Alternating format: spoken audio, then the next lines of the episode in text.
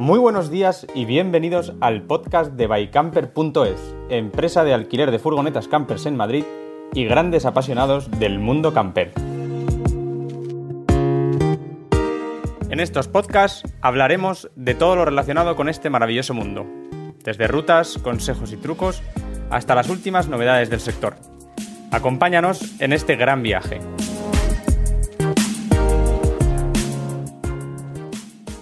Hola a todos y bienvenidos un día más, un podcast más. Hoy tenemos un podcast interesantísimo ya que vamos a hablar con Romana y Pablo de El viaje de viajes, los cuales llevan desde octubre de 2020 viviendo en una autocaravana en el norte de Noruega. Aunque ellos han realizado otros grandes viajes en muchos otros lugares, en esta ocasión nos vamos a centrar en cómo es viajar en autocaravana o camper por Noruega. Romana y Pablo, bienvenidos. Muchísimas gracias por atendernos, eh, por atender la, invitación al podcast de hoy, ¿no? Hola, buenos días. Hola, buenos días. ¿Qué tal? Bueno, vamos a, centrarnos, que la verdad es que tenemos muchas dudas y muchas ganas de irnos de viaje con todo esto del COVID y además nos han hablado maravillas de Noruega. Así que la primera pregunta que me gustaría haceros es eh, ¿qué tal es Noruega para, viajar en camper o autocaravana? Si está preparado eh, si tiene servicios para, viajar de esta forma y si es la forma mm, correcta de, viajar por Noruega o hay otras formas que recomendaríais mejor. Sí, a ver, la verdad que encuentras que tienes muchos eh, recursos, por ejemplo, gratuitos, tienes muchísimas áreas a lo largo de, de, toda la costa de Noruega. Y, por ejemplo, a ver, también la libertad que te da, que puedes parar en cualquier lugar y puedes incluso, digamos, acampar, o sea, un poco, ¿no? Digamos. Además es un país muy seguro, entonces puedes quedarte a dormir en cualquier sitio, no tienes que preocuparte porque mm, no te va a pasar nada. Ya. Vale, porque en cuanto a áreas de autocaravanas como tales, ¿habría o, es difícil encontrar? O, porque, vale, decís que podéis pernoctar libremente en la mayoría de los lugares, pero para el llenado de agua, por ejemplo, o el vaciado, eh, querer eh, cargar las baterías, ¿este tipo de áreas existen allí con facilidad o sería difícil eh, encontrarlas? Es muy fácil, por ejemplo, encontrar las áreas de descanso donde hay lavabos y estos servicios eh, no en todos de ellos encontrás agua donde puedes cargar, donde puedes, uh, donde puedes. Uh, sí, rellenar, rellenar las aguas o los tanques. Uh, pero los servicios tal como lo conocéis en España no, no están en todos los sitios. Sí, a ver, también hay, te puedes encontrar muchos campings, ¿vale? Eh, campings y áreas, lo que son, por ejemplo, las áreas eh, privadas, como hemos visto en España. Eh, no, no hay, digamos, tanto como, o sea, encuentras más, por ejemplo, el concepto de camping o, digamos, o área libre, ¿no? Digamos, gratis, pero que no encontrarías ahí muchas veces agua, ¿no? O servicios para, para quitar las aguas, ¿no? Entonces, eh, o sea, no, no tanto el concepto de, área, digamos, de... Sí, pero como un camping que se, pueden que, se pueden encontrar campings con todos los servicios, vamos. O sea que esto sí que habría. ¿Y son caros en general? Digo, porque igual desde España tenemos un poco en la cabeza que, Noruega es un poco caro quizá para, para viajar, pero no sé si en este aspecto me lo confirmaríais o no. A ver, en tema de áreas, lo que nosotros, eh, por ejemplo, hemos visto, eh, aproximadamente puede costar, yo, yo diría que puede venir a costar el doble, más o menos. O sea, por ejemplo, un área, digamos, que tengas agua y electricidad, puedes conectarte y quitar aguas, o sea, lo básico, ¿no? Puedes pagar aproximadamente unos 25 euros. O más. Pero nosotros somos ejemplo que nunca vamos del camping, porque aquí estos servicios tienes, los encuentras, y más que nosotros ya nos orientamos en Noruega, entonces nosotros sabemos dónde los encontramos, pero, pero es muy fácil, la verdad que no tienen, la gente no tiene que tener ninguna preocupación porque, porque vas a encontrar los servicios, mm, no te quedas ahí sin agua, es muy fácil, muy fácil. Eh, vale. Nosotros la verdad que nunca hemos pagado por, una vez hemos pagado por un camping, pero esto era cuando viajamos con, con un coche Chevrolet Epica, no con autocaravana, y quedamos una vez en camping en sur de Noruega.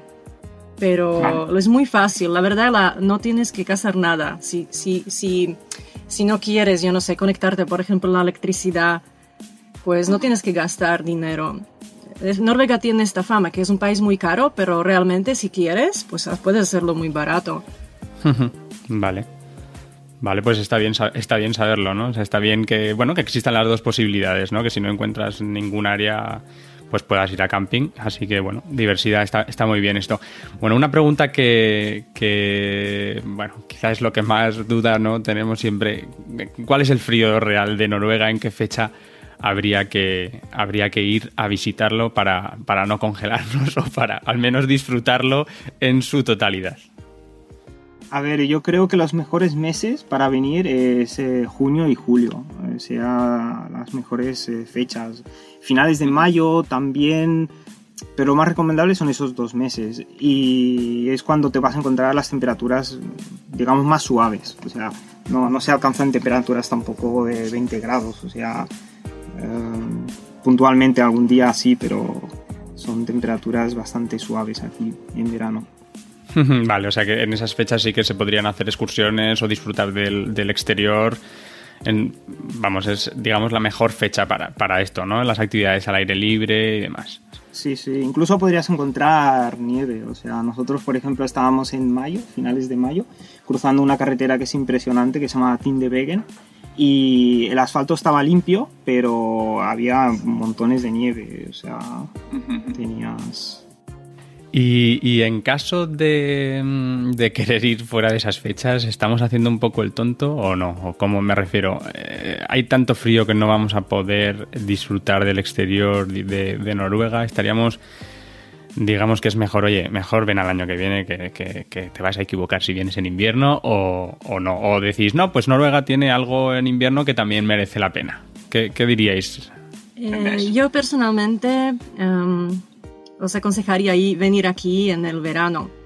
Por lo menos si vienes aquí por la primera vez, porque en invierno mm, es, idílico pensar en invierno con mucha nieve y frío y, hacer ahí fotos, es muy idílico, pero realmente tienes que pensar también que no solamente es frío, tienes que saber conducir en las condiciones estas, tienes que estar bien preparado, es un sitio, sobre todo aquí al norte, es un sitio bastante despoblado, tienes que comunicarte por lo menos en inglés si te pasa algo para, llamar servicios.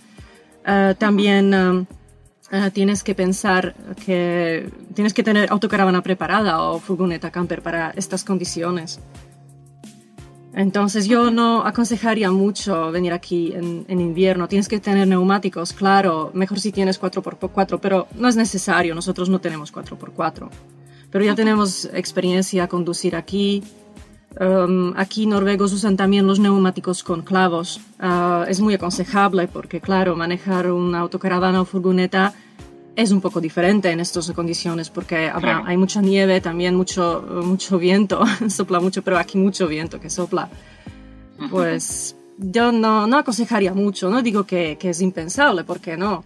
Y también poca, poca luz, porque mm, aquí encima del círculo, polar tenemos uh, las noches polares, que duran dos meses y desde noviembre a enero, digamos, ¿vale?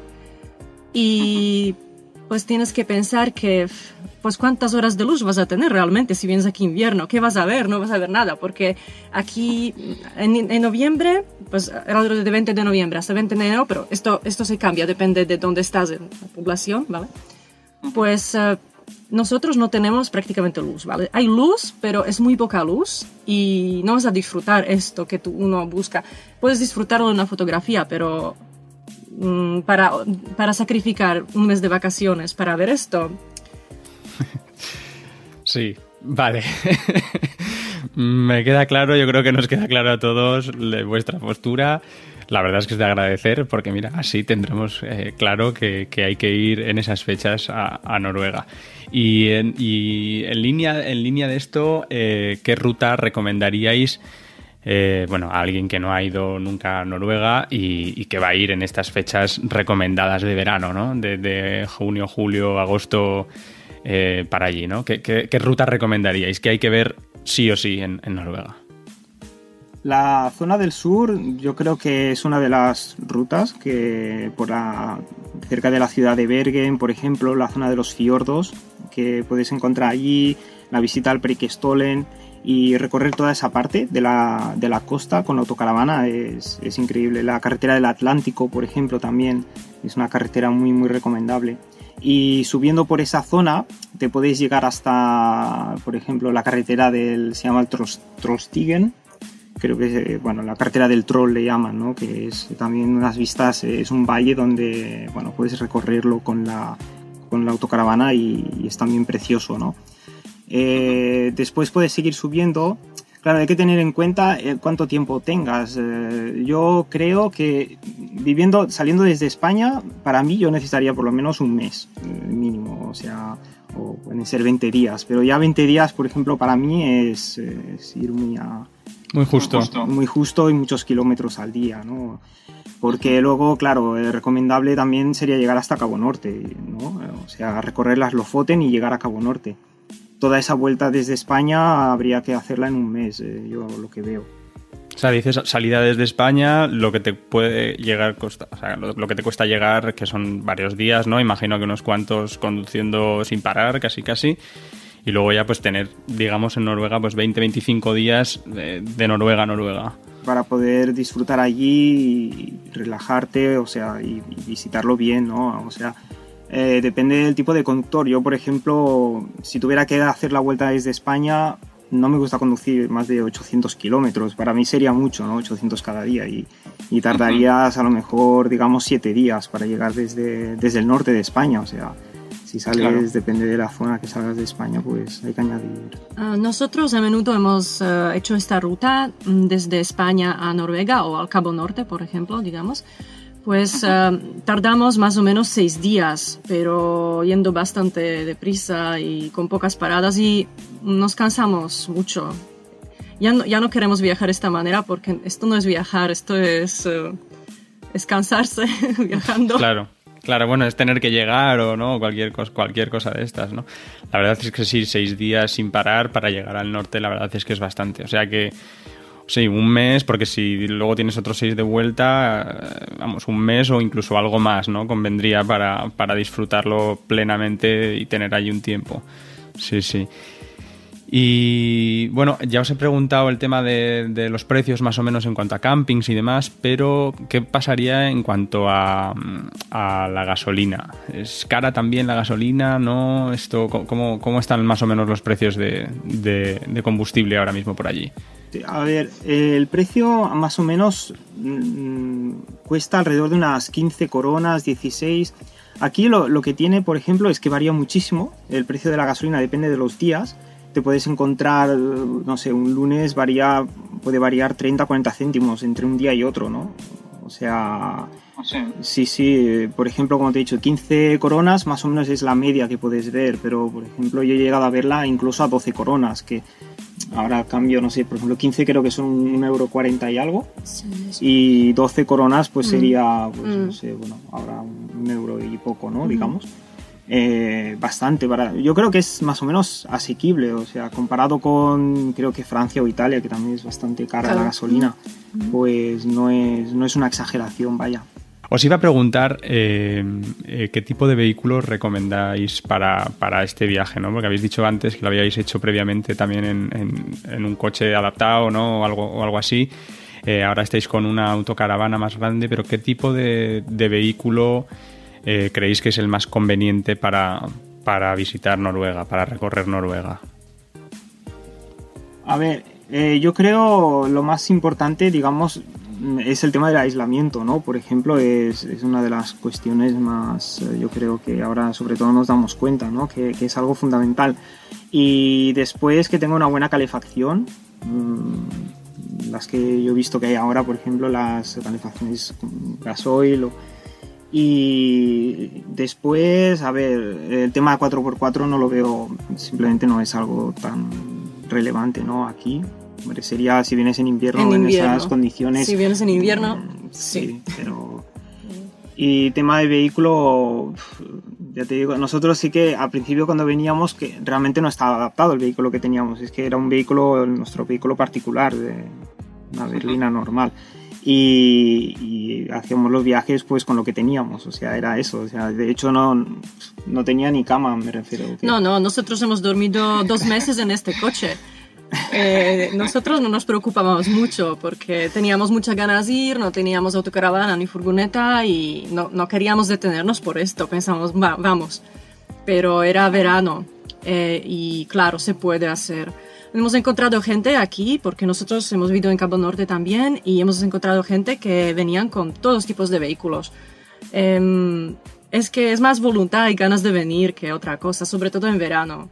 Aunque también no es verano que conocemos en España, claro, es verano que en Cabo Norte en verano hace 5, 10 grados, por ejemplo. Hay que estar pensando en esto también, pero no son unas temperaturas tan bajas se puede, se puede ir con cualquier vehículo. No hay ningún problema.